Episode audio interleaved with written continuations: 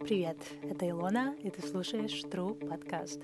Здесь я беру интервью у необычных людей, которые рассказывают необычные истории своего успеха, делятся секретами, рутинами, опытом и ресурсами. Наслаждайся. Привет! Ты слушаешь второй эпизод подкаста True Podcast. И у меня в гостях сегодня Евгений Боришпольский. Кто такой Женя? Женя — это опытный современный бизнес-аналитик в нашем украинском IT-мире. Мы сегодня успели поговорить, конечно же, об IT, жизненных уроках, спорте и о многом другом. В 2018 году в составе сборной Украины, а также в 2019 году в составе команды «Буровистник» Женя отвоевывал звание чемпиона Европы по гребле. Этот человек всегда в движении, всегда с целью, запалом и юмором достигает вершин. Надеюсь, сегодняшний эпизод тебе понравится, а также приоткроет занавес мира бизнес-аналитика в современной Украине. В общем, прошу любить и жаловать. Евгений Боришпольский.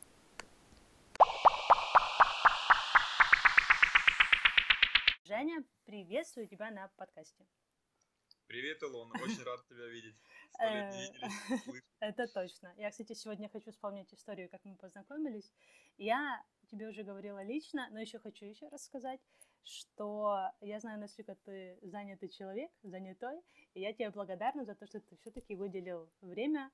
Вот, сегодня э, воскресенье, так что спасибо тебе большое за это. Спасибо тебе, Илона, что пригласила. Мне как бы, очень приятно с людьми, которых я давно не видел и которые мне интересны, проводить время вместе, пообщаться. Здорово. Поэтому это мне тоже удовольствие доставляет. Я вот так вспоминала сегодня, что мы познакомились с тобой, по-моему, это было года три назад, в семнадцатом году, или в восемнадцатом, но это такое. Мы, я помню просто свое первое впечатление про тебя. Э, мы работали в одной компании «Триангу», и у «Триангу», в общем, не буду называть клиента – но большой такой украинский клиент, у которого был э, свой продукт. Я когда пришла вот в Триангу работать, э, там первый месяц, первая неделя, я подумала, боже мой, я, наверное, испытательный срок не пройду, потому что очень тяжелый продукт. Но когда там на следующий день там, или через два дня у нас был митинг с тобой, и ты мне это все рассказал, я подумала, ну, наверное, станет легче, но все равно думаю, ого, это человек какой-то как робот, он знает все, как можно так вообще ориентироваться в таких сложных продуктах. Но это было только начало. В общем, э, у меня много вопросов, но все-таки я, с твоего позволения, хочу начать с самого начала, а именно с твоего детства. Жень, ты можешь рассказать, чему тебя научили такому твои родители в детстве, что ты используешь вот всю жизнь свою? И как и где ты проводил детство свое? О, это, наверное, вопрос, который позволит отдельный э, подкаст записать Отлично. в моем исполнении. Слушай, ну, а, выделить какие-то прям, знаешь, я, наверное, не тот человек, который легко может поднять из памяти прям такие четкие тезисы или события из детства. Mm-hmm. Вот произошло то, я сделал такой урок, и с тех пор моя жизнь сложилась таким образом. Наверное, mm-hmm. нет. А детство у меня было интересное и сложное, да, я вот так, сознательное детство именно как период жизни провел а, в Западной Сибири, на севере, mm-hmm. там, в небольшом поселке городского типа, состоящего там из болот э, деревянных домиков. У меня дедушка из Сибири, так-так, да. Круто, да. Эм, э, ну, то есть, как бы, это запечатлелось в моем сознании, в первую очередь какой-то такой невероятно массивная, мощная природа, которая мне потом снилась годами. То есть там, конечно, mm. пожив в такой среде, ты там по-другому мир воспринимаешь, его пространство. То есть, mm-hmm. там, потом тебе все кажется очень таким маленьким, закрытым, провинциальным. А, там было сложно, там было холодно, там были суровые условия. Мы жили в таких очень суровых условиях не только природных, но и, скажем так, бытовых. Uh-huh. Я помню какие-то там, не знаю, вагончики, какие-то цистерны, точнее, как домик в виде цистерны, где нас мама мыла зимой в тазике и тому подобные вещи. А, да, то есть мы время проводили, мое детство формировалось в играх на каких-нибудь песчаных карьерах. Мы там заводили трактора, которые были брошены по, по всему поселку. В общем, mm-hmm. чудом, как я остался жив и не получил никаких травм, потому что а, да, досуг проводили обычно через среди каких-то там механических штук, э, которые там, не знаю, автомобили, трактора и так далее, бросали стекла там, не знаю, лазили по стройкам. Ну, в принципе, похоже, наверное, как у всех детей, mm-hmm. э, но просто имело немножко такой э, окрас а, той специфической среды, где, где я жил. Mm. А, чему научила, я не знаю. Там, у меня, мне всегда везло, на самом деле. Наверное, вопрос больше к карме. А, меня всегда окружали очень классные люди, близкие, друзья. Вот на, разном, на каждом этапе жизни. Это mm-hmm. были разные люди. Там, на разных этапах жизни а, среди друзей как бы были разные компании, да. И вот я почему-то запомнил, что у нас э, было очень крутое общение, вот почему-то в глазах. Я помню этих ребят, там имена помню, Коля и Женя, мы там тусили втроем, э, они были такие очень интересные, э, кто-то играл на пианино, кто занимался гимнастикой. Я всегда завидовал, потому что мои родители меня никуда не водили. Я только занимался плаванием в детстве, то потому что построили э, в нашем поселке э, бассейн, да, там нефтяная компания, понятно, денег mm-hmm. хватало, они там решили в этом трехтысячном поселке или пятитысячном построить э, бассейн, и я вот научился там плавать, это полезно было, там, минус, минус 40 я ходил в бассейн и там Ого. научился плавать. Да, и это было общение, как бы мы там фантазировали, вот я помню, почему-то отложилась у меня именно вот эта штука, что мы там вечно выдумывали что-то, строили какие-то дома, то есть такая жизнь кипела в головах. А родителей я честно, вот в таком прям детстве не помню, что м- такого отложилось. То, что я благодарен, это точно э, своей матери, что она мне какому-то привила аккуратность, приверженность графику, потому что я в душе вот родился сам по себе огромным разгильдяем и лентяем, но, вот, наверное, с вбитой матерью в голову а, какое-то минимальное планирование, скажем так, и управление своим временем и пространством, да, это как бы сделало большой вклад в мое развитие. Уже не знаю, кем бы я вырос сейчас. Кем Основывался, ты... если бы я основывался только как бы на свой внутренний, скажем так, позыв. Кем ты хотел быть в детстве? А, могу очень четко ответить. Mm. Первая и, наверное, единственная такая э, четкая линия поведения, которую мне хотелось бы наследовать, у меня появилась, когда меня бабушка кормила тут уже в Киеве кашей, у меня была квартира на Печерске, прямо mm-hmm. напротив Суворовского училища. И mm-hmm. там были такие э, ворота, ну, входные, куда въезжали автомобили, да, в Суворовское училище. И они а, электрические были, автоматически открывались. И я, она меня садила на а, подоконник, и я вот помню четко этот вопрос, э, кем бы я хотел быть, я ответил, что я хотел бы быть этим дядей, который открывает и закрывает эти ворота. В итоге я в своей жизни поработал охранником на стройке. А, да? мечта реализовалась. Я тебя с этим поздравляю. А как ты оказался э, в Украине? Ну, я родился в Киеве, семья моя из Киева сама. То есть, когда Чернобыль взорвался, переехали, я тогда был совсем маленький. Угу. А, вот, и там как бы затянуло, завертелось, я не помню, сколько мы прожили. Мы вернулись обратно э, в 96-м, по-моему, mm. в 97-м, я сейчас не вспомню. 96-й, по-моему. То есть последние классы школы я уже э, учился здесь, причем успел тоже в двух школах поучиться. Еще учился в четырех школах, по-моему. О, а как на тебя повлияло то, что ты вот в четырех школах, говоришь, учился? Вот эти вот как прыгание на тебя как-то влияло? Ну, новые люди всегда, новые предметы.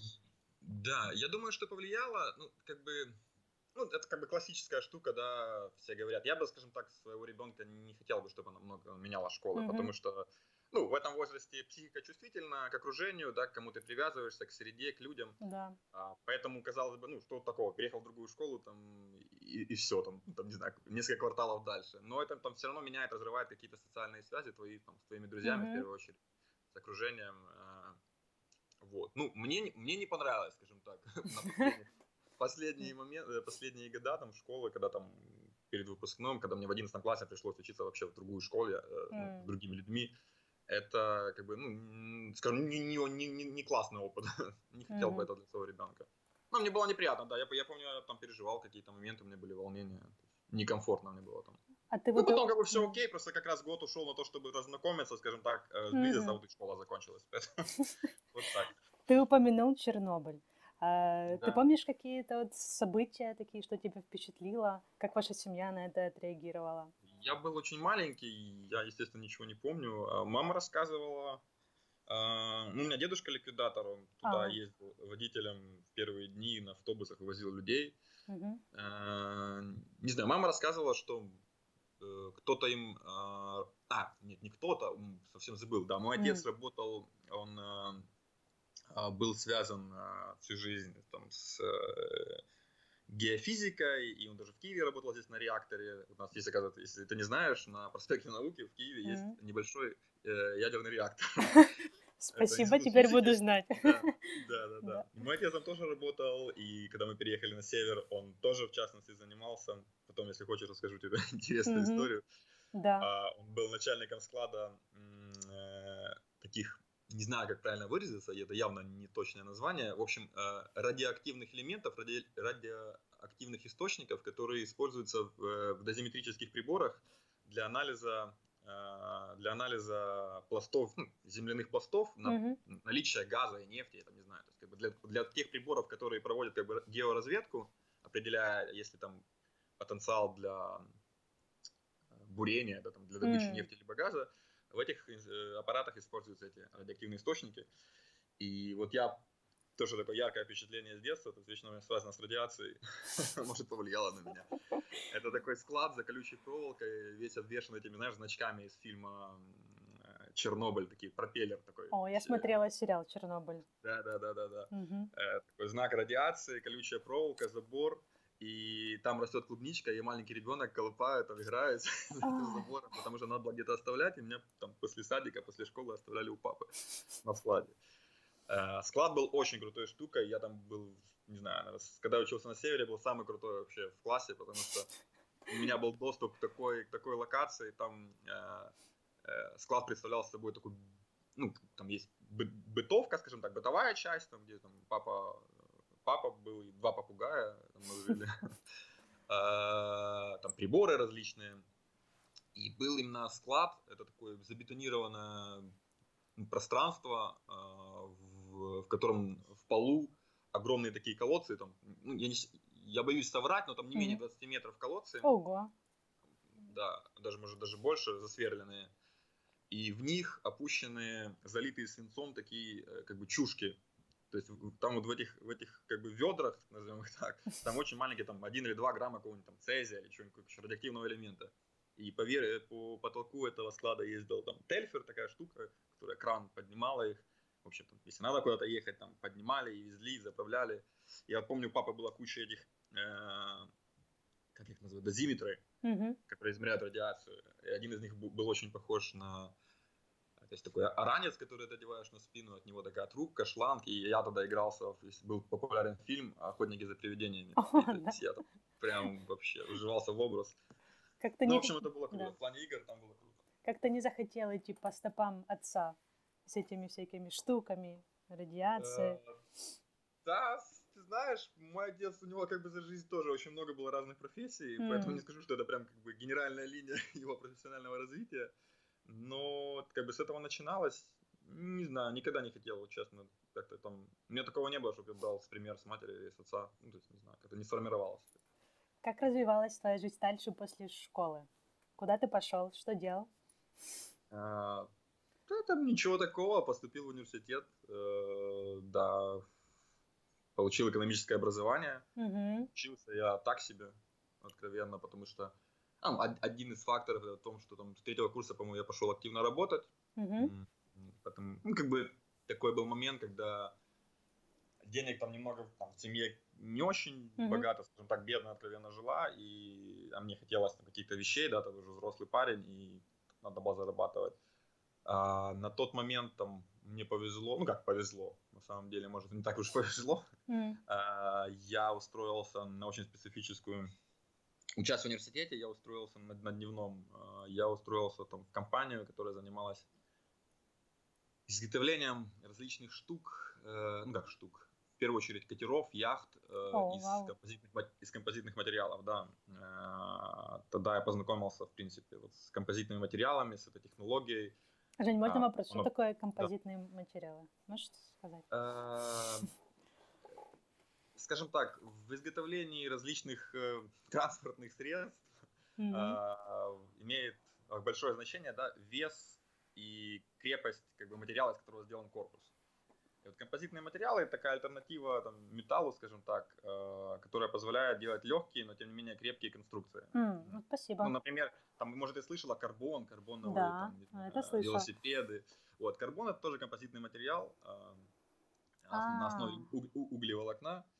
А, я работал больше с э, стекловолокном. Ну, вообще это жесть, на самом деле, это как бы я сейчас так рассказываю, потому что ты задала такой формальный вопрос. Вообще это жесть, никому как бы этого делать не стоило бы, потому что такой удар по здоровью, ты работаешь с химией, mm. там, понятно, в то время никаких особо ну, были у нас какие-то респираторы. Ну, в общем, как бы, если бы сейчас кто-то из моего окружения попал вот то время со мной туда, если бы была такая машина времени, когда можно было взять человека за руку и упасть, он сказал бы, Женя, что вообще происходит, что ты делаешь? Это было жесть. Мы там мылись white спиритом, это такой растворитель, потому что ты как бы после работы мог быть в каком-то там химические ожоги, тебе надо было там руки промыть спиртом или white спиритом, не спиртом, сори, а white спиритом, да, растворителем, чтобы просто очистить кожу. Но очень хорошо платили, очень много, там, ну, на то время, как бы очень много. Это меня немножко тогда разбаловало, да, то есть я не mm-hmm. думал об учебе, я думал, что вот я крутой, там, не знаю, зарабатывал там 600 долларов на то время, ну, это дикие деньги, там, или там 500, mm-hmm. а, когда там, не знаю, конец 90-х.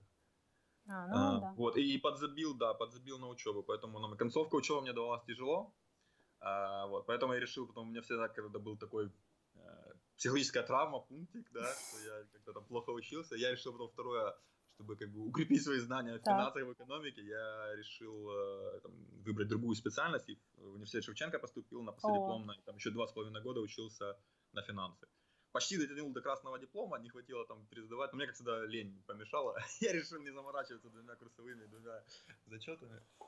Вот. И вот, да, у меня э, образование экономическое, одно, mm-hmm. Бы, эконом-теория, и потом закончил финансы и аудит. Чем занимаешься сейчас? Кто ты по профессии? Расскажи. Ты знаешь, что я по профессии. По профессии я бизнес-аналитик. Круто. А, это сфера IT, наша общая с тобой. Угу. Мы, в принципе, с тобой почти на одной стороне баррикад. Да, это точно. И инженеры, и бизнес-аналитики, они как бы лучшие друзья. А, да, работаю бизнес-аналитиком, э, что могу добавить? Работал в разных компаниях. Угу. На самом деле, вот мы с тобой общались перед, перед этим подкастом. Угу. А вот с завтрашнего дня выхожу на новую работу. Я хочу тебя спросить. Я просто вот с тобой работала у меня только самые лучшие воспоминания, и я помню, как четко ты мне все объяснял.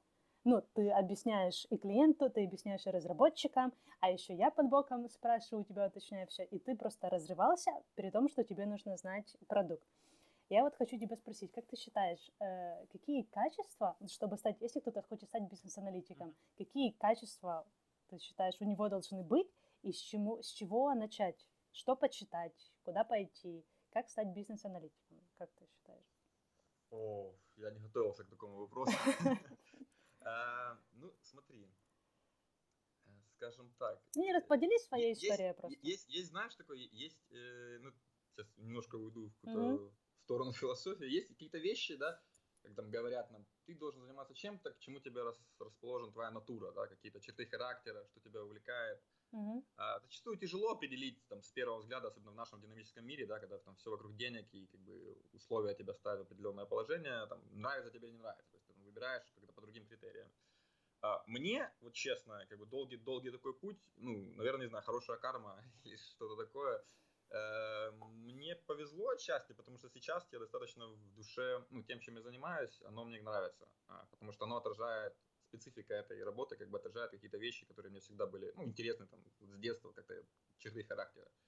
И вот если говорить, какие, что должно быть присуще бизнес-аналитику, э, ну, это все про структурирование, систематизацию, те, кто любит в чем-то разбираться. Вот, в принципе, да, если человек получает удовольствие от того, что есть что-то такое где-то вдалеке большое, серое, непонятное, mm-hmm. да, и вот если ему нравится просто привести это в порядок, Э, упорядочить таким образом, что оно понятно тебе, ты легко в нем как бы, ну, из какого-то хаоса общих, общих каких-то состав, как бы, не знаю, маркеров, каких-то абстрактных масс, ты можешь получить удовольствие, разобраться с этим, структурировать, знаешь, это как я привожу сравнение, привяжу сравнение, если ты заходишь там, не знаю, в комнату, тебе хочется в ней убраться, и ты получаешь кайф, там, целый день просидя в ней, разложив все по полочкам, и выйдя из нее, ты знаешь, о, классно, здесь у меня висят белые рубашки, ой, а вот этот раздел тут у меня сложно, не знаю, носки, а здесь теперь вся коллекция моих детских фотографий, mm-hmm. и ты можешь провести как бы так, экскурсию для любого и все детально рассказать, а там, не знаю, день назад там был просто хаос и перемешано все вокруг.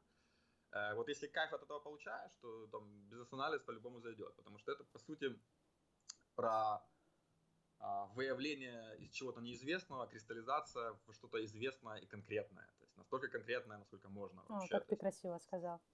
Э, ну да, это про выкристаллизацию каких-то из общей массы непонятных мыслей, обрывков информации, вывод конкретных вещей, осязаемых, всем понятным. Потому что что такое, ну, как бы фраза аналитик, это можно почитать в интернете, не знаю, в Википедии.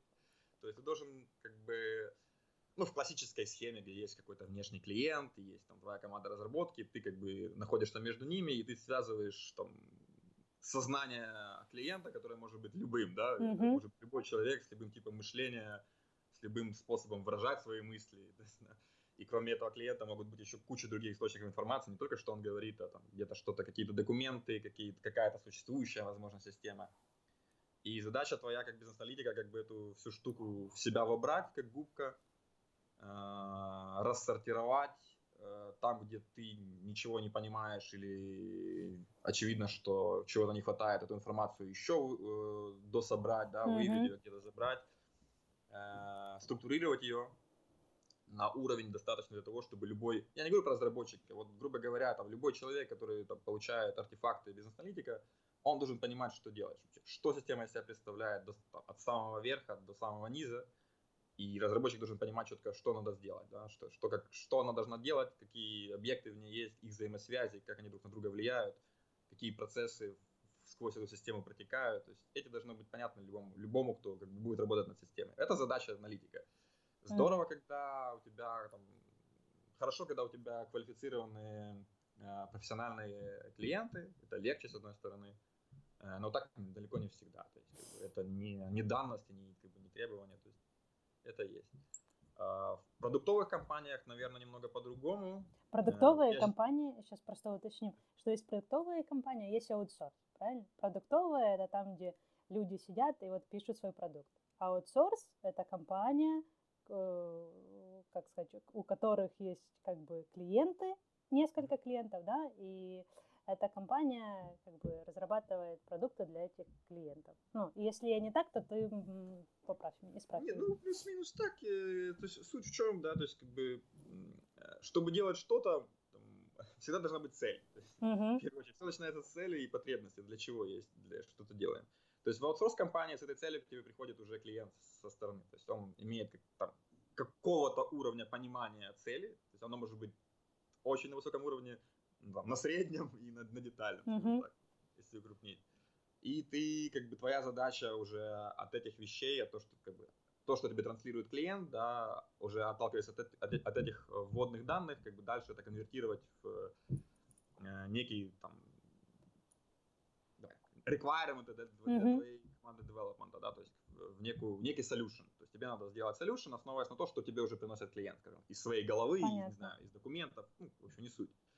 А, продуктовая компания, а, скажем так, условно говоря, почти то же самое, но а, продуктовая компания это бизнес, э, и бизнес его заключается не в том, чтобы выполнять софтверные проекты других компаний, а бизнес заключается в том, чтобы построить продукт, который приносит деньги. Mm. Продукт, ну, естественно, софтверный, потому что мы с тобой в IT. да. а, но продуктовой компанией можно назвать, не знаю, там, Росинка. Это продуктовая компания. Mm. Росинка выпускает э, лимонады. Она их продает, она их позиционирует на рынке, она их продвигает, она их улучшает, там, оптимизирует косты производства. Это продуктовая компания, у них продукт лимонады. Точно так же продуктовая компания, которая делает какой-то софт, а, там просто немножко меняется структура и подход к выполнению задач. То есть там есть как бы внутренний заказчик, который uh-huh. всегда возле тебя, то есть ты как бы с ним работаешь, потому что есть кто-то, кто лидит этот бизнес, который понимает этот бизнес. И там, ну, роль бизнес-аналитика, системного аналитика, там немножко другая, ну, она вся почти то же самое, но там именно на моменте коммуникации с заказчиком инволвмент немножко может быть по-другому. Хотя суть функция та же самая, то есть, по сути, тебе надо от кого-то взять информацию. Угу. Если ее не хватает, то взять, э, выявить ее еще, э, уточнить. И в первую очень важно, э, самое главное, точно могу сказать, самое главное, это в первую очередь с теми, кто информацию отдает, убедиться, что они воспринимают твои слова и твои документы именно так, как воспринимаешь это ты. Я так понимаю, тут важно еще skills правильно? Да, да, это софт-скиллы, наверное, да. Ну, как бы и, и хард-скиллы, потому что есть техники, как бы спецификации, я думаю, идеи, не буду про, про требования, mm-hmm. да, там мы сейчас, у нас не профессиональный блог. Да. Поэтому, то есть ты должен так преподносить информацию и вербально, и а, в графической форме, и в текстовой форме, таким образом, чтобы это было понятно широкому спектру лиц. То есть ты не должен затачиваться исключительно там, там на development team. То есть для каждого, для каждой э, группы пользователей информации она может приобретать немного другой вид. Скажи, а ты что-то... Да, да, да, да. Да, я говорю, соответственно, твоя задача как бы одну и ту же информацию зачастую преподнести в разных формах, но таким образом, чтобы а, независимо от того, кто на том конце коммуникации, да, там, какой человек, mm-hmm. какое у него восприятие, какой у него бэкграунд, он четко понимал, что, о чем ты говоришь и что получится в конце. Спасибо вот тебе за такое детальное описание.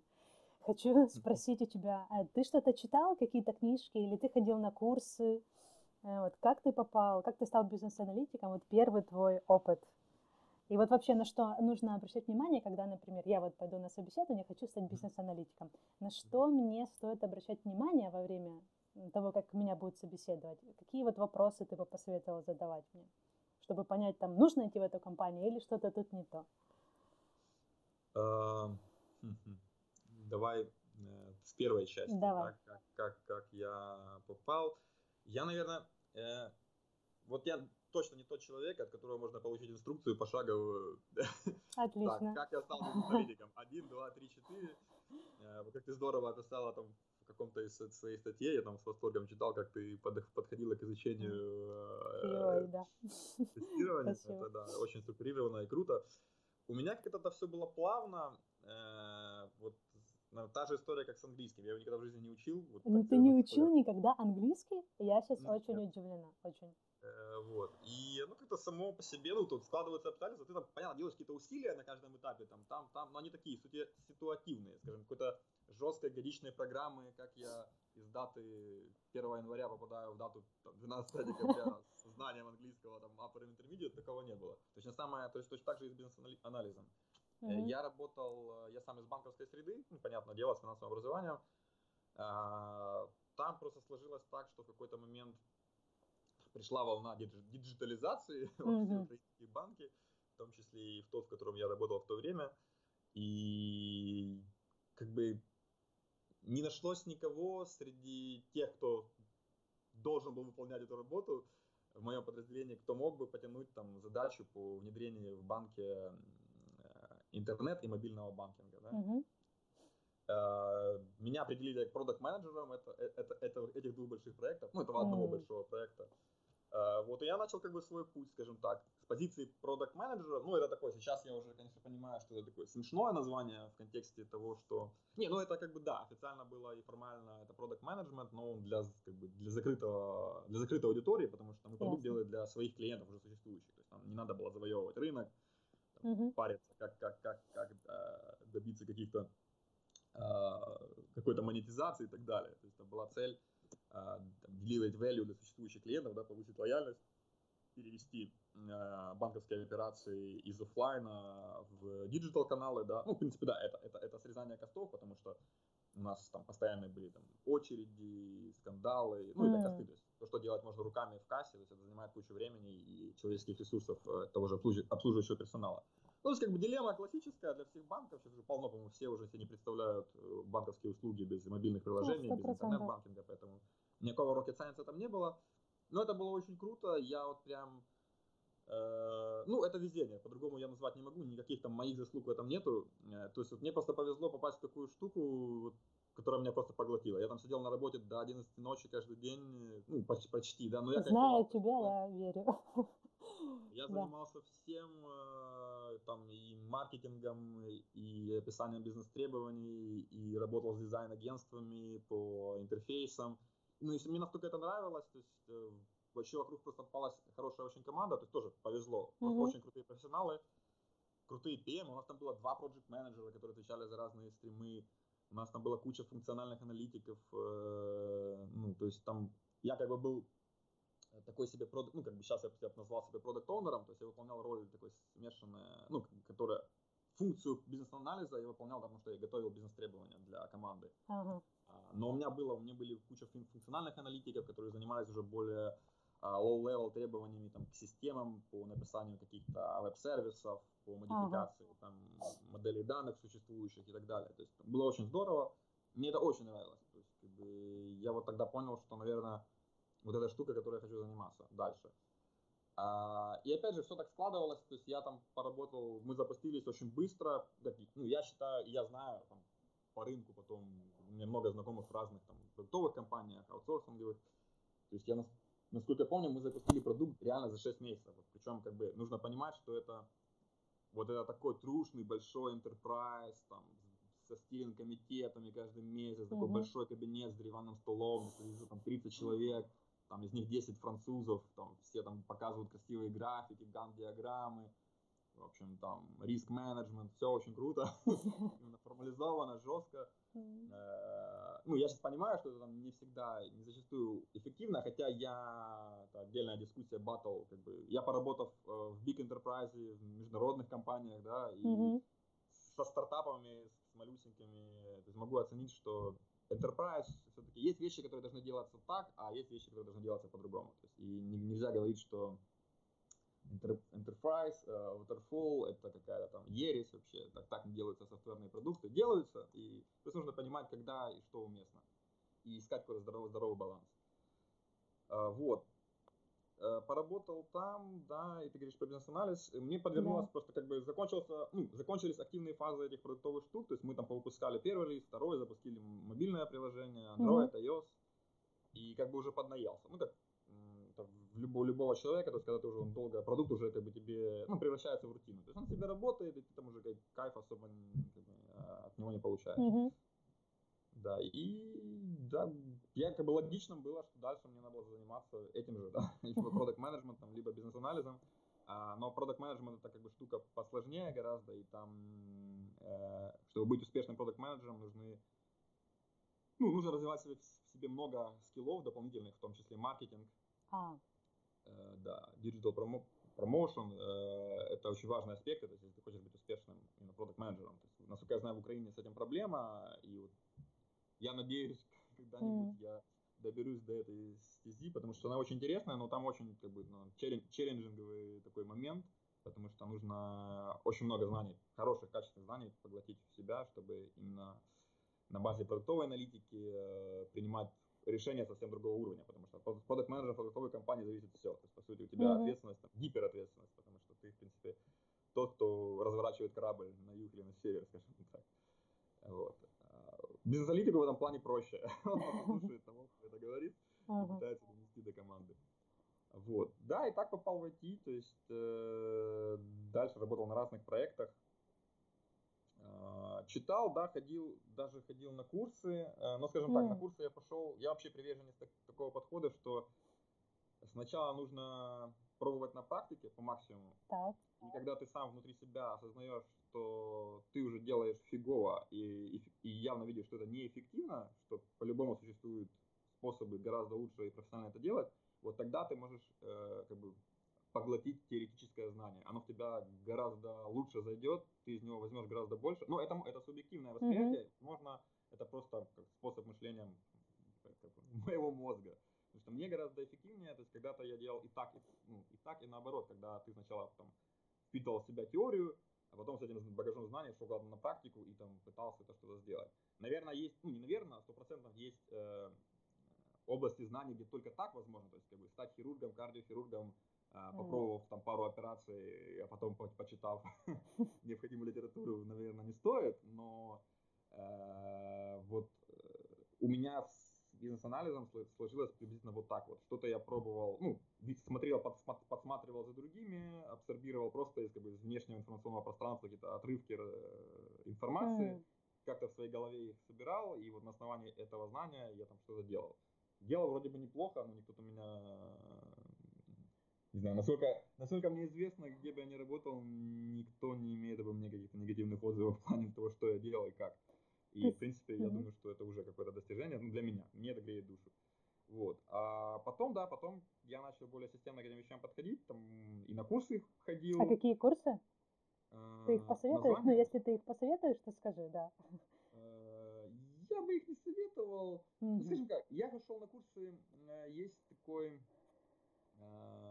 скажем так, из популярных две большие, скажем так, институции международные, которые как бы там создали свое комьюнити вокруг mm-hmm. сертификации и продвижения своих, своего там, способа подачи знаний бизнес-анализа. Это IBA и IREP. Вот я ходил на курсы IREP, а они выделяют, э, они называют дисциплину как Requirements Engineering, ну, что uh-huh. более точно. То есть они больше фокусируются на бизнес-анализе именно в разработке софтвера, потому что бизнес-анализ это очень такое широкое понятие. Бизнес-аналитик это ну, не то, к чему мы привыкли в, там, в нашем украинском контексте. То есть, типа, вот этот чувак, который работает в IT, да, там делает э, для девелоперов, э, пишет спецификации на основании того, что ему там бизнес говорит. Нет, то есть бизнес-аналитик это, э, судя по названию, да, очевидная штука, когда человек, который может там прийти и помочь любому бизнесу, проанализировать его текущие процессы и оптимизировать их, и предложить какой-то solution для владельцев бизнеса, для стейкхолдеров, который позволит улучшить какие-то характеристики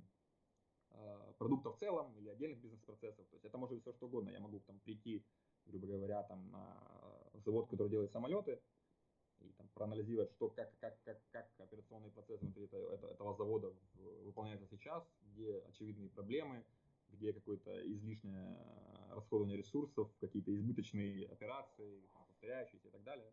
Mm-hmm. И навести там порядок. Ну, грубо говоря, в двух словах. То есть, и тут софт, софтвер, а тут ни при чем. И как бы софт может возникнуть просто как одним из вариантов альтернатив решения проблемы предприятия.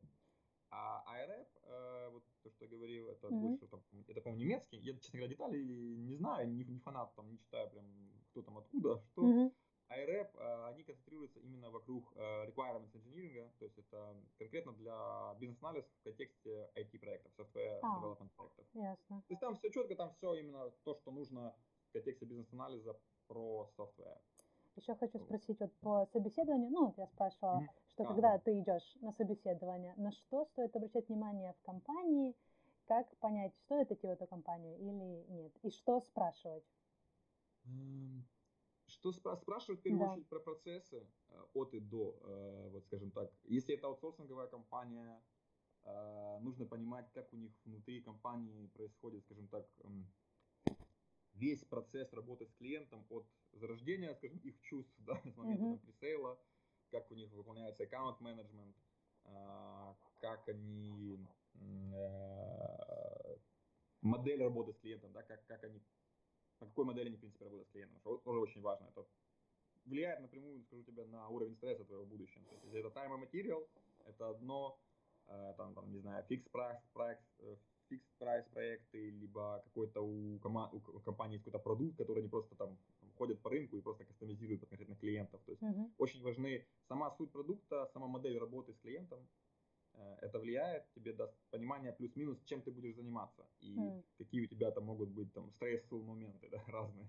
Потому что, э, не знаю, там если это чистый аутсорс, что за клиенты, тоже очень важно задавать вопрос, что за клиенты, пусть не расскажу за клиентов, какая это ниша клиентов, то есть это просто какие-то там, не знаю, ниша, назовем так, small, да, каких-то стартапов, у которых, там, не знаю, есть 100 тысяч долларов, и он там хочет построить очередной, очередной Facebook, mm-hmm. то есть такой тоже опыт у меня был, да, э, то есть это, ну, я бы не рекомендовал, ну, скажем так, это классный полигон э, вот для начинающих бизнес-аналитиков, может даже чуть, чуть не единственный полигон, где можно очень здорово прокачаться, там, ну, как бы, э, войти по-быстрому очень сильно в бизнес-анализ, в основные, mm-hmm. как бы, его такие компетенции, как elicitation,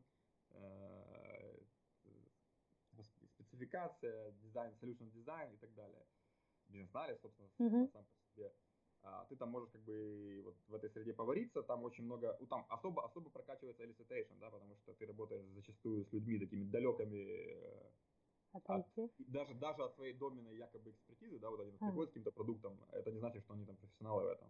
Mm-hmm. Ну, что они понимают, что делать. И там очень много надо разговаривать, коммуницировать с клиентом. Э, очень надо постараться из него вытащить какие-то вменяемые, а, консистентные требования, да, которые не разлетаются друг об друга, не противоречат друг другу, друг об другу. И очень много приходит, придется с этим работать. Ну, требования это очень важно. А? Требования это очень важно, насколько да, я да, могу. Да, да, то есть очень много надо будет э, с такими людьми, с такими клиентами именно прорабатывать, возвращаться итеративно к одному и тому же, постоянно как бы, ну, подсвечивая какие-то взаимосвязи, импакты и убирая противоречия, потому что в их головах это там полный хлам, то есть, как бы, ну, честно, да, mm-hmm. скажу тебе. А, вот, какой уровень клиентов, да, потом есть средние клиенты, которые там плюс-минус уже это совсем немножко, ну, уже полегче, потому что люди как бы профессионалы, то есть они приходят с конкретной задачей, э, зачастую, скажем так, в среднем бизнесе там больше про решение проблем, чем м, освоение какого-то opportunity, то есть если mm. Small команд, ну, мне, так кажется, в, э, в небольшом, в нише небольших компаний, небольших стартапов, там больше про то, что, о, сейчас мы заработаем денег, то э, в среднем сегменте там уже больше люди приходят с какой-то проблемой. Ну, то есть, mm. вот мне надо решить проблему с помощью софта, софта, там немножко фокус смещен. Ну, там это может быть и, опять же, про тоже market opportunity. То есть, я так, ну, просто мои наблюдения субъективные, не, там, не надо брать мой опыт прям как а, краеугольный камень всего бизнес-анализа, но вот как-то мне так сложилось. То есть, что бы я спрашивал, до какого уровня клиенты, а, из, каких, из каких стран клиенты, тоже очень важно, потому что да, и мы с тобой поработали с разными культурами. Ну да. А, я, да, у меня как бы такой достаточно обширный получился опыт за достаточно короткий, короткий промежуток времени. Это и Северная Америка, и Европа, и арабский мир. Кто больше нравится? Кто больше всего коммуникабельный и адекватный, как ты считаешь? Ну, это так. Я не хочу быть шовинистом, поэтому я сейчас воздержусь от резких высказываний. Мне больше нравятся европейцы, вот честно. О, отлично определенно. То есть, э, американцы окей, но у них есть нюансы, вот есть нюансы, которые... Ну, они, американцы, они очень эффективные реально сотрудники, ну, как бы профессионалы в большинстве своем, да, то есть с кем сталкивался, думающие. Ну, с ними легко в плане, э, ну, в плане рабочих процессов, то есть что делаем, как э, договор, договориться, они как бы легко. Но у них есть моменты, э, вот мне там не очень нравится назовем это в софт-скиллах, да, как-то, то есть uh-huh. меж, межличностные взаимодействия. Мне зачастую тяжело понять, что, вот, что реально человек переживает, что у него в голове, потому что они такие очень формальные, они всегда говорят, окей, все здорово, ну, то есть они вот, ну, с американцами сложно. В общем, как, для американцев, мне кажется, нужно все делать всегда четко, тогда у тебя будет все классно. То есть, но если что-то пойдет не так, они тебе там напрямую зачастую даже не скажут. Угу. Ну, вот у меня такое сложилось угу. впечатление. Спасибо за такой комментарий. Да. Э, я что хочу еще подметить, что я удивилась очень, что ты нигде не учил английский язык, что там я думала, что ты его просто со школы знаешь. Почему удивилась? Потому что я помню твой английский. Как ты его учил? Ты ходил на курсы, сам э, пробовал, какие-то книжки читал, что-то слушал? Хороший вопрос. Э, Все что угодно. Вот я не знаю, я, может, mm. кого-то знаешь, э, у нас сейчас такой мир, немножко шаг в сторону, э, настолько ну, насыщенное информационное пространство, и, в принципе, mm-hmm. при желании ты можешь получить информацию о том, как чего-то достигнуть в различных вариантах, там, структурировано что такое до такой степени, то есть, ну, вообще, то есть, когда там, я учился в университете, надо было там, в библиотеках посидеть, чтобы просто mm-hmm. понять, как что-то изучить, сейчас ты просто, там, не знаю, вбиваешь четыре запроса в гугле, ты получаешь там руководство на все что угодно, от, не знаю, от взращивания детей до приготовления котлет. Э, вот, поэтому э, я как бы поделюсь просто как бы примером, может кого-то вдохновить, что не обязательно, наверное, э, следовать какому-то жесткому алгоритму. То есть я как-то выучил по мере необходимости. То есть в школе учил, я помню, ну, вроде бы мне повезло с учителем. То есть у нас все эти истории начинаются про то, как важно именно на этапе э, школьного образования попасть в руки э, нормальных, любящих свою работу учителей. У нас на севере, в этом несчастном городке, была молодая, но очень прикольная учительница английского языка, которая такая была именно страстный там, ценитель своей профессии. Mm-hmm. И, наверное, она нас вбила вот какой-то изначальные азы, э, вот, благодаря этому там, примитивному школьному образованию. А, вот. И я ну, никогда вообще там до, не знаю, до, до я закончил университет, работал, ну, до очень позднего возраста мне вообще английский язык как бы он не нужен был никогда. Mm-hmm. Что я делал? Я там слушал, э, вот, слушал аудио много. Вот, э, какие-то были, были, да, это важная штука. То mm-hmm. есть, на самом деле, ну, как бы это всем известный факт, тут не, нечего обсуждать. То есть очень важна среда. То есть надо хоть как-то где-то общаться, ключевое. Я ходил, денег особо не было, mm-hmm. я ходил на всякие курсы в Киеве, в Украине в целом популярные, знаешь, на всякие религиозные западные, э, назовем так, институции, какие-нибудь mm-hmm. там мормоны, какие-нибудь там А, ничего себе. и так далее. В общем, всякие баптистские штуки, их полно, на самом деле. Это такая целая среда. То есть такое некое комьюнити, где различные English speaking, native speaking, э, native спикеры из, из, различных стран приезжают и под эгидой там, проповедования своих там, религиозных концепций, там, в том числе дают возможность пообщаться в свободной такой разряженной среде людям с любым уровнем английского. Где ты их находил? Где ты их, да, где ты их находил? Ходил. А, еще раз, извините. Я говорю, говорю, где ты их находил?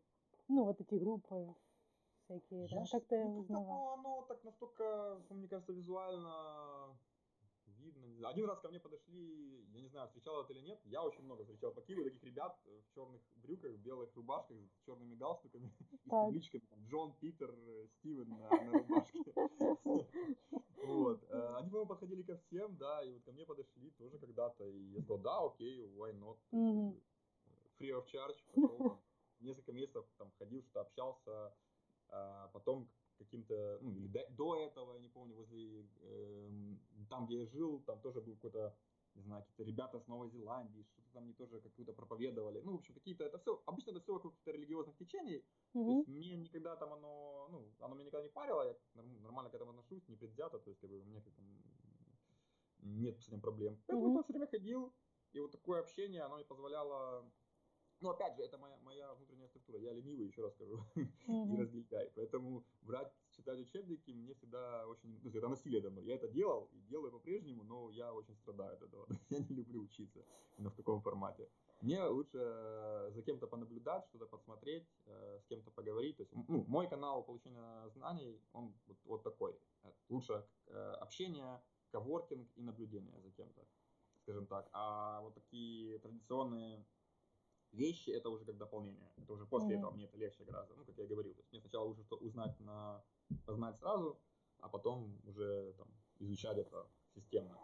Так я и делал. Я ходил туда, а потом то, что мне там я не понимал, себе записывал там где-то на листочке, ой, mm-hmm. эту тему, что это за слова такие, и там начинаю одно за другим, одно за другим. Вот. А потом появилась Digital Era, и это стало вообще легко, потому что Google Translator, uh-huh. аудиоподкасты, English Club TV, а, Lab, еще есть такое приложуха, тоже с аудиокурсами. Включаешь во время пробежки, во время, там, не знаю, ложишься спать, чтобы заснуть хорошо. Когда не можешь заснуть, включаешь себе какое-то аудио в уши и тупо засыпаешь через 15 минут. За эти 15 минут твой мозг успевает там что-то там выхватить. В общем, кто ищет, тот всегда найдет. Или у кого есть желание, читать статьи. Чтение на английском, мне кажется, тоже очень прокачивает. Ну, мне какой-то преподаватель, кстати, когда-то говорил, вот на одном из этих курсов там приезжали mm-hmm. женщины, пожилая пара с Канады. То есть mm-hmm. они, вот, там, они как бы, такие несколько языков знают. Говорят, мы вот всегда то есть, там, мы читаем и переводим. Вот, как бы такой mm-hmm. старый, добрый, э, проверенный способ да, выучить язык. Читаешь, что-то непонятно, открываешь словарик или гуглишь, определяешь. Всегда, и почему это важно? Потому что, ну, ты, наверное, с этим знакома, э, слова в контексте запоминаются там в сто раз лучше, чем да, отдельно, списочно. То есть, поэтому э, мой совет тем, кто учит английский, контекст, контекст, еще раз контекст. Поэтому, а уже аудио, какие-то книги или подкасты, живое общение, это уже просто инструменты, скажем. Тебе надо погружаться в какой-то контекст тематически. А не учить списки слов и так далее. Ну, вот так. Женя, спасибо. Я очень ценю твое время, поэтому я да. с бизнес-аналитики перейду на твое хобби. Я, э, хорошо, э, я скажу, что я знала, чем ты занимаешься, ну, спортом, каким ты занимаешься, потому что помню, как весь офис кричал и радовался, когда Женя приезжал обратно, но я пока делала ресерч небольшой, в Фейсбуке нашла некоторые записи. Значить, 2016 год, 1 октября. Життя перестає бути прісним, коли щодня з тобою стається вперше. Сьогодні зі мною сталося золото. Наш Dragon Bot Ukraine гидно выступив на Русанівському кільці. Но это не твой пост, это у твоего друга. Дальше 17-й год. Вчора буревісник на чемпіонаті Київської області, який відбувався у Фастові, зібрав солідний врожай нагород. І там і золото, і срібло було. Дальше в этом же году, году Кубок Украины на дистанции 12 километров. 18 год. Серебро на дистанции 200 метров. Германия, Брандербург. 19 год. Первое место на чемпионате Европы в Севиле. В общем, я так понимаю, это совсем не весь список того, что ты выбрал со своей командой, Вот, ты занимаешься э, греблей, гребным спортом. Вот расскажи, ну, как гребли, гребли. Ну, это было здорово, мне понравилось. Я даже не знаю, как правильно назвать, потому что этот спорт, он э, не является прям очень таким, так сказать, известным, например, в Украине. Я знаю, есть там академическая гребля, есть гребля на байдарках и каноэ, на озерах, реках. В общем, как ты попал в этот спорт? Я знаю, что тебе это очень нравится. Э, вот как это произошло? Расскажи. Э, да, тут много моментов надо сразу обозначить. Mm-hmm.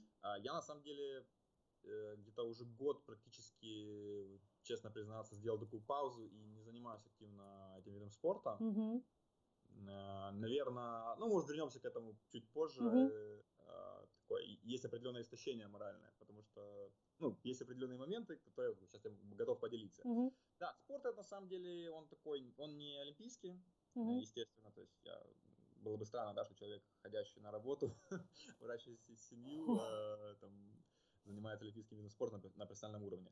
Э, но э, он набирает популярность во всем мире, и, возможно, даже его там, по-моему, последние два раза уже планировали включить в Олимпиаду, насколько я помню. Mm. Это гребля на больших 20-местных каноэ, по сути. Mm. Ого. Традиции зародились, понятно, он там в Китае зародился. Почему называется Dragon Boat? Потому что лодки там, в своем классическом представлении э, имеют вид э, ну, длинного такого большого каноэ с головой дракона и хвостом дракона на конце. То есть mm. изначально это была как бы такая фестивальная деятельность, а еще в древности это вообще боевой был, как бы, ну, тип э, боевого какого-то такого, не могу подобрать слово, не взаимодействия, ну, какой еще батл на воде. Перформанса. А? Перформанса. Да, да, да. Угу. А потом он просто преобразовался уже такой фестивальный момент там, э, для императоров, там, для каких-то там угу. высших э, эшелонов власти, скажем так, китайского древнего общества. А, вот. а в современном мире он уже трансформировался в спортивные состязания. А, это обычно такое, скажем так, место, где заканчивают свои карьеры профессиональные каноисты, либо байдарочники да, mm-hmm. то есть, когда ты уже там ну, в своем как бы ключевом олимпийском виде спорта уже там не можешь и вряд ли выйдешь на какие-то там э, международный уровень, mm-hmm. то здесь еще есть возможность как бы э, в этом командном виде спорта э, получить тот драйв, тот адреналин, да, который как бы собственно в соревновательные виды спорта люди все идут. Я не говорю там про фитнес, то есть как бы тут нужно понимать, что это э, любой спорт можно рассматривать как там фитнес, а можно рассматривать как э, профессиональный спорт. Что такое профессиональный спорт? Это спорт да, за, за достижение и там, где еще желательно тебе платят хоть что-то да, mm-hmm. за то, что ты делаешь. То есть э, Dragon Bot, он тоже может быть как классный фитнес, потому что э, в Киеве, да, ты в большом городе, грязно, смог, ты постоянно в стрессе, но там, слава богу, мы живем в уникальном городе на такой огромной водной артерии, mm-hmm. то есть ты можешь вечером там, отъехать буквально там, пару километров от центра, сесть в лодку и вечерком попахать на воде, где нету газа, машины, смога, в тишине, понаблюдать прекрасные виды нашего Киева с воды, который еще там не застроен до такой степени, что упираешься в дома на каждом квадратном метре. Вот. Э, но мы, естественно, как бы, это, это долго продлиться не может, потому что, скажем так, откровенно говоря, способов для фитнеса есть гораздо больше и приятнее, чем Dragon Ball. Э, вот. Поэтому, да, соревновались. Э, клуб, в котором я еще состою, да, буревестник, mm-hmm. Э, зародился еще в 2007 году, mm. и он такой прошел очень длительный путь становления и там эпическим, как бы, скажем так, ну не хочу сказать финалом, ну там финалом для меня на текущий момент. Mm-hmm. Это стала наша золотая медаль э, в 2019 году на чемпионате Европы, как ты выразилась, в Севилье. Я тебя поздравляю, я тебя лично не поздравляла. Поздравляю да, тебя большое. сейчас. Да, это такой гештальт закрыт, да. Очень долго к этому шли. Э, ну, вот это была очередная демонстрация, очередная демонстрация всем известного факта, что достижение э, цели гораздо приятнее и драматичнее, чем сам результат uh-huh. достижения этой цели. Потому что когда это произошло, просто как-то, ну вот и все. Uh-huh. Выдохнул. вот ты стоишь на подиуме, и все круто. Но я скажу, что я выигрывал золото еще в составе сборной Украины э, в 2018 году. Wow. И это было тоже такой классный перформанс и эмоции, когда, ну, там, не знаю, не так много людей, наверное, которые стояли на пьедестале и играл гимн э, их страны. И мне было приятно. Хоть это не Олимпиада, но тем не менее. А, вот, было здорово. Вот. Э, спорт, спорт классный. Я его всем рекомендовал. Ну, вообще гребля, мне кажется, э, такой недо, недооцененный вид спорта сейчас в Украине. Когда-то на самом деле Киев и вообще Украина была там, на передовых позициях в этом виде спорта, в том числе mm. и на мировом уровне. То есть у нас там очень много э, заслуженных гребцов с Киева, которые там призеры и чемпионы мира, и Олимпиад и так далее.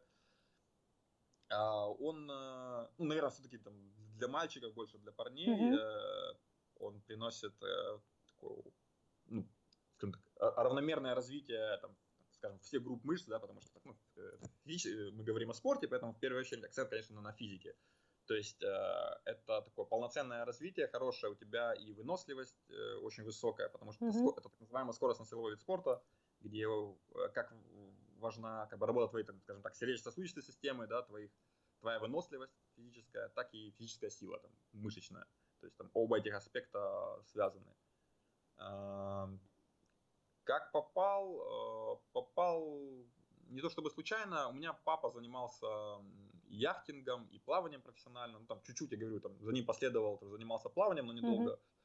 Но мне всегда хотелось, вот, это честно, все, кто меня окружал, мне всегда хотелось заниматься какими-то водными видами спорта, что связано с лодками. Драгонбоде я ничего не знал в то время, когда я как бы в него попал, вообще абсолютно ничего не знал. А, но когда узнал, первое несколько месяцев было чувство отторжения. Почему? Но, ну, там много факторов. Опять ага. же, этот, этот, этот подкаст может затянуться очень долго, если начну их все рассказывать. Uh, но, опять же, спасло, uh, наверное, какое-то врожденное, врожденное чувство преодоления. Вот все время как бы, в моей жизни это присутствует. Мне все время что-то хочется преодолевать такое. Uh-huh влияние христианства, да, страдания постоянно надо преодолевать. И поэтому, если что-то очень сильно не нравится и отторжение, я стараюсь наоборот не бросить, а дальше продолжать себя насиловать, скажем а так. Как, э, как это, как происходят тренировки? Извини, что перебила. Да, а, э... тренировки мы собираемся, э, ну, уже как обычно. Без моего, угу. без моего участия на данный момент. Э, у нас в гидропарке своя база, угу. люди приезжают со всего города, у нас несколько лодок, Угу. Мы выходим, понятно, на воду. А, тренировки разные, тренировки в зависимости. Есть тренировочный план, разработанный тренером.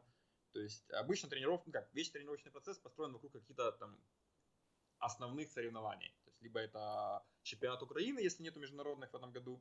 То есть это ключевой такой э, апофеоз всего сезона, да, там чемпионат Украины. Uh-huh. Понятно, там все набирают форму под него. Э, есть Кубок Украины, это большой заезд такой международный, потому что уже приезжают с многих стран команды, клубные.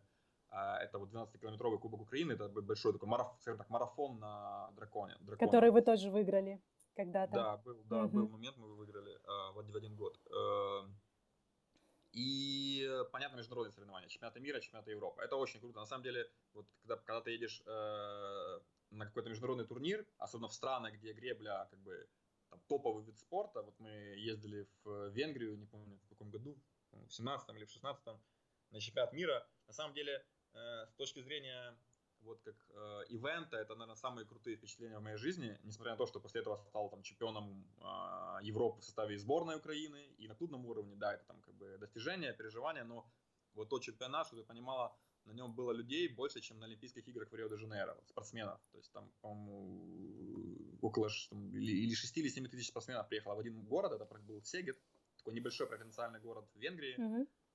И то есть он там был весь наводнен этими тусовкой грибцов, то есть ты идешь по городу, там были автобусы, которые специально разводили спортсменов, то есть офигенный канал олимпийский, то есть специально грибной канал, который был построен для э, грибных видов спорта. Э, ну, это вот, знаешь, когда ты едешь на какой-то фестиваль, не знаю, как там, наверное, была за границей в каком-нибудь фестивале, mm-hmm. не знаю, была, музыкальном, была. что таком, вот такое, приблизительно такие ощущения, только ты, вот представь себе, что ты как бы из этой, ну, как бы это фестиваль э, всех твоих, то есть это тусовка такая огромная, международная, вот вы все вместе, все вокруг этого, город живет, как Олимпийскими играми. То есть вот это был классный experience, хотя мы ничего не выиграли, но э, было очень круто, то есть мне очень понравилось. Я тогда ощутил, что блин, вот это настоящие соревнования, я занимаюсь таким, блин, Круто. спортом, на который ходят люди смотреть, там куча людей. И, а, и даже в первый раз у меня в жизни я проходил э, допинг-тест. Ого. У меня до сих пор лежит эта бумажка, да. Я полностью проходил эту процедуру, поэтому, да, могу поделиться, как, как, как обмануть или не обмануть э, на допинг-тесте лабораторию. Э, вот, тренируемся мы, да, то есть как бы тренировки разные, есть там э, накат, больше когда там на дистанцию работаем, когда надо скататься, потому что это 20 человек в лодке, то есть это немножко про другое, там не только твое э, физическое развитие, твое личное, но очень важна синхронность. Командная работа. Серьезного результата угу. надо очень много тренеров поработать, чтобы команда скаталась. Mm. Вот. Есть там и отрезки, когда там ты просто ходишь короткие дистанции, ну, разной длины, на время, то есть чтобы делать замеры, понимать, где там что какие-то проблемы, что улучшать. Очень, очень все как бы может быть по-разному. То есть отрабатываются разные кусочки, как правильно стартовать. Мы там можем там 30 раз ходить просто стартом по 10 секунд, чтобы просто максимально отработать настолько качественно и эффективно старт, чтобы ну, на дистанции, когда это уже момент, когда идет уже э, борьба за миллисекунд, даже не секунды. То есть у нас была такая ситуация, когда даже на фотофинише крайне тяжело было определить, кто победил. Там буквально вот этим э, ноздри, там, ноздри дракон, дракона решают, кто какое место займет. Поэтому, поэтому доли секунды важны, и все эти моменты, старт, как ты финишируешь, как ты идешь в среднюю часть дистанции, то есть это все очень важно. Э, тренера очень много уделяют этому внимания, разбивая тренировочный процесс вот на отработку каждой из этих стадий. Спасибо. Тренировались много, тренировались и по три раза в неделю, и в спортзал постоянно. Ну, это очень много времени. На самом деле, то есть одна из причин, почему я сейчас как бы отошел, так активно не занимаюсь, ну, mm-hmm. может быть, я еще вернусь, я не знаю. А, очень много времени это начало съедать. То есть mm. уже немножко разрываешься между семьей, работой и этими вещами, то есть нужно понимать, чему отдавать приоритеты. Просто как бы, ну, очень тяжело это впихнуть все. Ну, в моем случае, не знаю, это лично у меня, мне уже тяжело просто в, в свою жизнь это структурированно за, засунуть. Опять же, надоело жить по графику. Вот постоянный mm. график, это уже все вокруг тренировок, вокруг каких-то соревнований. То есть Э, Хотя Женя... дисциплинирует очень здорово. Я должен сказать, что всем рекомендую когда-нибудь, ну, кто не занимается, попытаться заняться спортом так с какой-то целью. Uh-huh. Не просто там походить, потрусить. Это очень хорошо дисциплинирует, если у людей, если кто-то себе ощущает нехватку мотивации, чтобы начать жизнь структурированно, согласно графику, ставить цели, достигать этих целей пошагово, то очень классным подспорьем было бы занятие вот каким-то спортом, Особенно в командном виде спорта, потому что очень возрастает твоя ответственность личная. Когда ты сам по себе, там, не знаю, бокс, бег, там, гимнастика, э, ну, там тоже, то есть, как бы, там все на твою личную мотивацию. Там, если ты круто замотивирован, все у тебя будет в порядке. Но командный вид спорта тебе не дает расслабиться, потому что ты как бы уже несешь ответственность не только за себя, а у тебя есть как бы, место в команде, на тебя рассчитывают. И ты как бы просто там, встаешь с кровати, когда это было миллион раз, когда тебе не хочется ну, туда идти, идет дождь, иногда снег, то есть мы там и снег, ветер. Надо просто идти на тренировку, потому что ну, все готовятся, ты не можешь не прийти. И это тебя дисциплинирует. Да. Мне это помогло, лично мне. То есть, Ой, Женя, мне как спасибо. это меня поставило на место. Это было очень круто. Э, я, в общем, поняла, что мы можем до двух часов говорить, да, но да. Э, я думаю, мы второй раунд устроим. Сейчас хочу перейти к вопросам, которые обычно задаю э, своим гостям. Э, вот, надеюсь, не будет очень долго. В общем, первый, что за свою жизнь человеку нужно успеть сделать? Как ты считаешь? Это сложный вопрос. На самом деле, э, Построить Жизнь, дом. Э, я бы ее разбивал на две части. Mm. Бы в философском понимании и в нашем материальном, в котором мы, да, в котором мы все живем, и, к сожалению, далеко не многие хватает сил от него абстрагироваться, честно, в том числе и у меня. Поэтому какого-то однозначного совета я тебе дать, ну, как бы не совета, своих mm-hmm. мыслей на этот, на этот счет выразить не могу.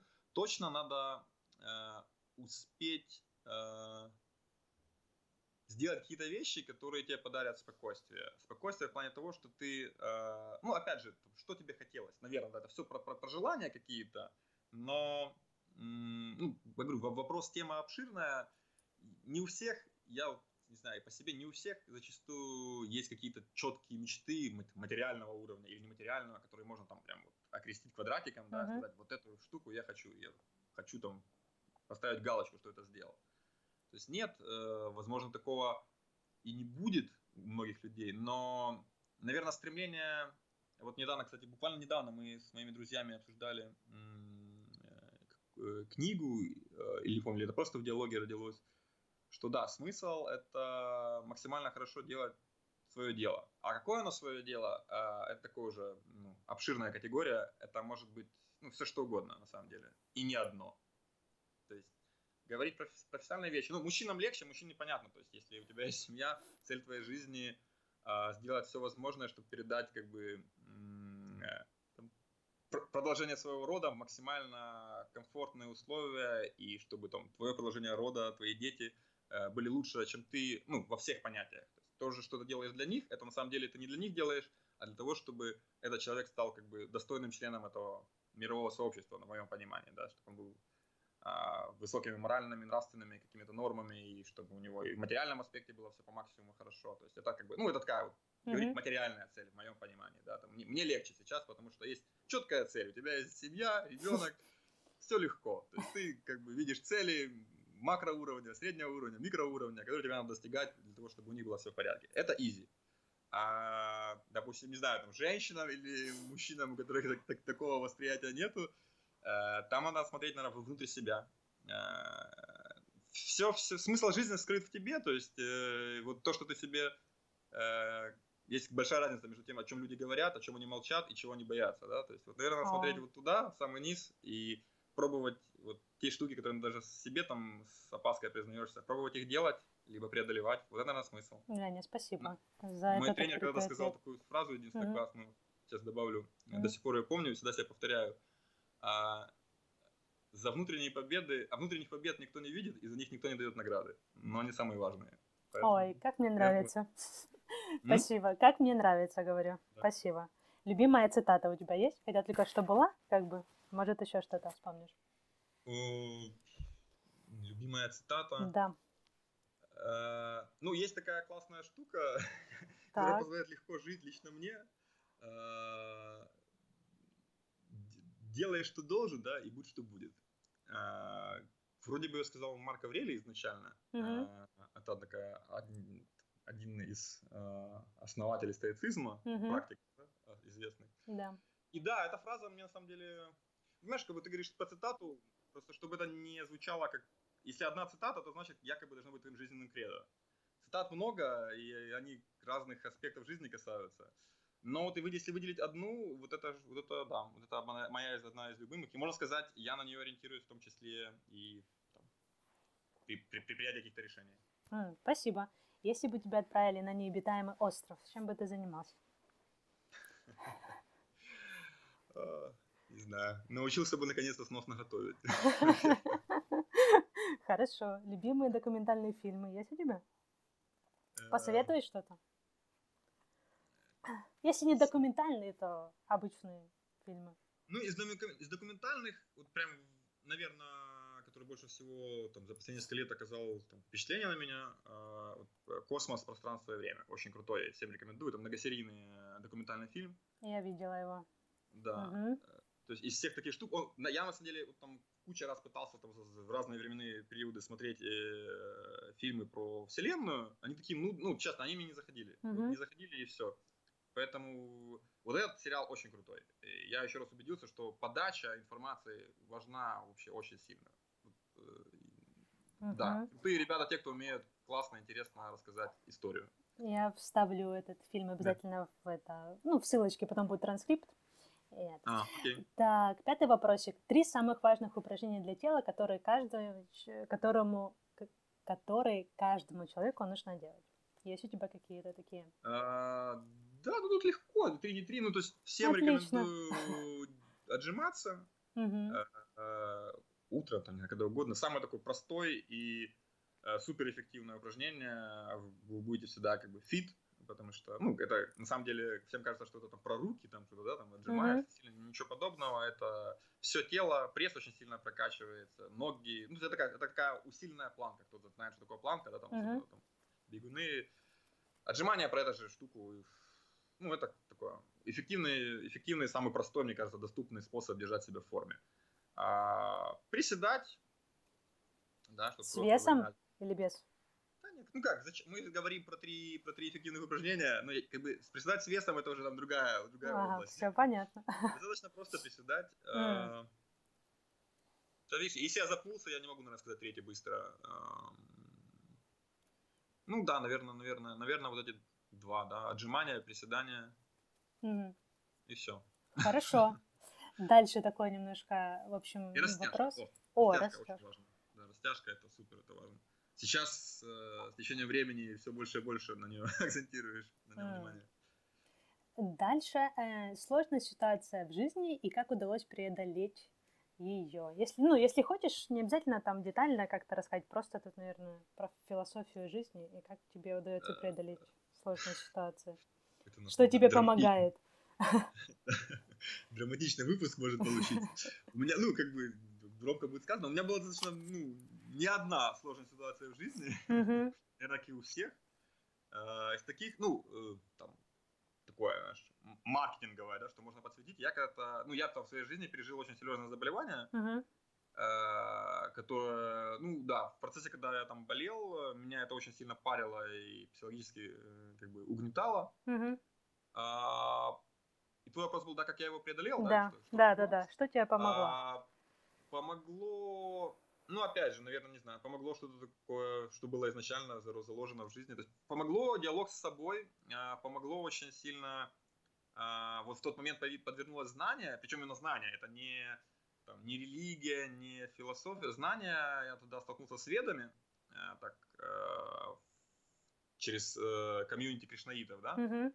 как, как бы, в которой я никогда не окунался, но как бы очень полезного, полезную информацию туда получил, до сих пор она со мной, как бы, и там периодически к ней обращаюсь. А, да, и меня это успокоило, и я решил свой вопрос. Как бы оно и отра- нашло отражение на физическом уровне в том числе. Я тебя хочу поблагодарить, что ты этим поделился.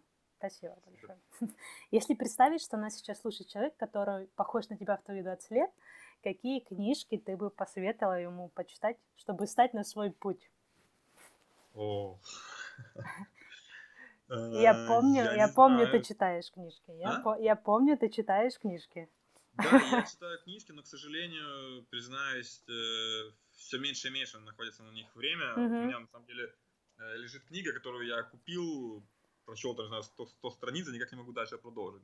Я вот хочу сейчас опять переключиться в режим своей жизни, где у меня куча времени, которое я могу делить просто чтением спокойного, потому что это кайф. Мгм. Что бы я пожелал прочитать человеку 20 лет назад? Наверное, это должно быть, все должно, ну как в бизнес-анализе, в системном анализе, все должно начинаться с каких-то больших кон- концепций, и потом а, переходить на более низкие слои детализации, скажем так. Мгм. То есть нужно ночевать, не нужно лезть э, на- раньше. То есть первое сделано, то, что надо делать первым, надо делать первым, да. То есть надо узнать мир, чтобы понять, кто ты в нем, а, какая твоя модель поведения, ш- как ты будешь взаимодействовать с этим миром.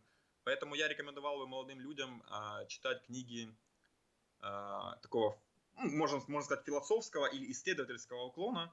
Я бы рекомендовал э, мне очень понравилось, э, скажем так, вот из, из недавних, то, что точно мы с тобой оба, оба читали эту книгу, это «Сапиенс» э, Да. Харари. Да, супер А, книга. На меня очень огромное впечатление, и приблизительно в таком возрасте оказала книга, мне очень помогло мозги поставить на место «Конец истории» или «Последний человек» Фрэнсиса Фукуямы. Ты мне Очень советовал. книжка. Я еще не почитала, но я А, почитаю. да. Ну, это все известные вещи, бестселлеры, то есть как бы никаких специфических каких-то от меня ты книг сейчас не услышишь, то есть они все на поверхности очевидны. Э, Почему такая литература, я считаю, важна там, э, в юности, да, потому что Мгм. она как бы помогает какие-то общие рамки задать, и ты там найдешь очень много вещей, которые позволят тебе колупнуть пальчиком дальше, сказать, о, а кого тут упоминает автор, пойду-ка почитаю. Это формирует твой кру- кругозор, и ты уже дальше можешь опускаться на любые уровни, там, там изучать что-то там одно, третье, четвертое, более глубинно. Но эти вещи дают, мне кажется, вот такие книги такого рода, здорово, что они есть, они дают фундамент э, классный для мировоззрения. Я Для полностью тобой позиционирования себя в мире. Полностью согласна. Раз мы уже коснулись философии, то я спрошу, это такое продолжение вопроса. Может, у тебя есть какие-то вот современные философы или ораторы, которые тебе нравятся, и может ты что-то можешь посоветовать почитать из них? Что-то приходит на ум? Да, да нет, наверное. Ну вот э, писатели, ну это так, так, совет книжки, это не, не философы, я не Мгм. знаю. Ну, Вот этот, этот, э, Юваль Харари, сто процентов, да, мне нравится его слог. А, из современных э, есть такое очень, ну, это специфически, есть, есть э, Сатья Дас такой э, практик, э, это кришнаит, Так. а, ну, он такой позиционирует себя как а семейный психолог. Мгм. Ну, он, наверное, не знаю, ну, да, это большой такой уже эйджизм, да, это уже там для, для пар, для... Он очень просто прикольно, это такой фан, э, можно послушать, э, скажем так, э, очень здравые мысли на тему э, мужчин и женщин, э, как нужно, почему у нас какие-то есть проблемы в семье, вообще взаимоотношениях с мужчинами и женщинами, а, это все на самом деле входит э, ну, там, классические сутры, которых там несколько штук в ведической э, традиции, там в том числе и Кама Сутра известная, uh-huh. да, про то, как заниматься э, сексом, скажем так, правильно. Uh-huh. И такие сутры есть на любую тему ведической традиции, на воспитание детей, на супружеские обязанности и так далее. То есть, как бы, а, ну, это просто, ты говоришь, спросила мне про тех людей современных, да, которые ну, да, да, да, да. Он просто прикольно рассказывает, это как бы в контексте там, э, как свести какое-то шоу и с чем-то полезным. Как бы, кому, кому, как, кому, кому это может быть интересно, у кого есть какие-то не то чтобы проблемы, а вопросы про семью, про, там, я рекомендую это молодым девушкам и парням uh-huh. в первую очередь, а, про то, как э, там, правильно себя вести, почему же вот так вот что-то происходит. Рекомендую послушать, это будет такой фан, понравится, не понравится, но как минимум э, какие-то постулаты, обычные вещи, там никакой нету сложного контента, но э, какие-то очевидные вещи в правильной форме, и почему они так, почему женщины и мужчины такие, какие они есть, вот он хорошо рассказывает. Это вот современного, то, что прямо вот могу на поверхности вспомнить. Спасибо. Женя, последний вопрос, и да? все.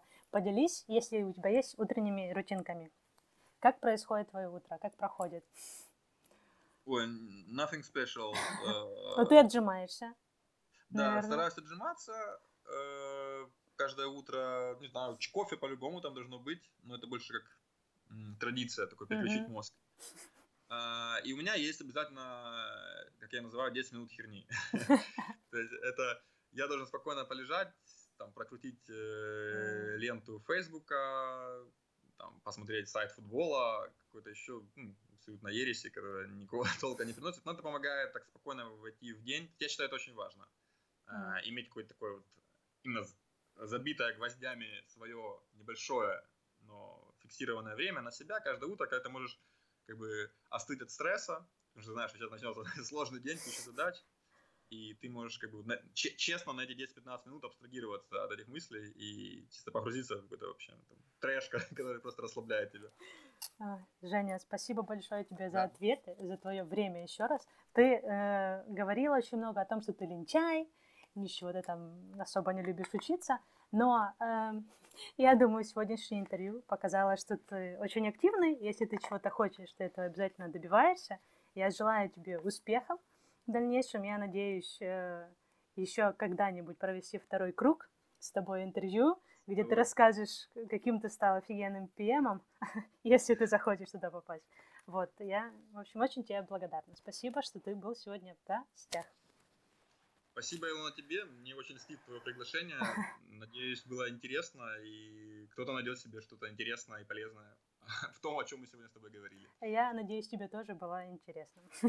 Был очень рад тебя видеть. Здорово. Спасибо большое. Привет, это Илона. Надеюсь, ты получил такое же удовольствие от разговора, как и я. Если тебе нравится подкаст, оставь, пожалуйста, отзыв в Apple Podcast iTunes. Это займет не более 30 секунд, и это действительно помогает мне убедить следующих гостей принять участие. Заметки подкаста находятся в ilonusblog.wordpress.com slash truepodcast. Замечательного тебе дня. Услышимся!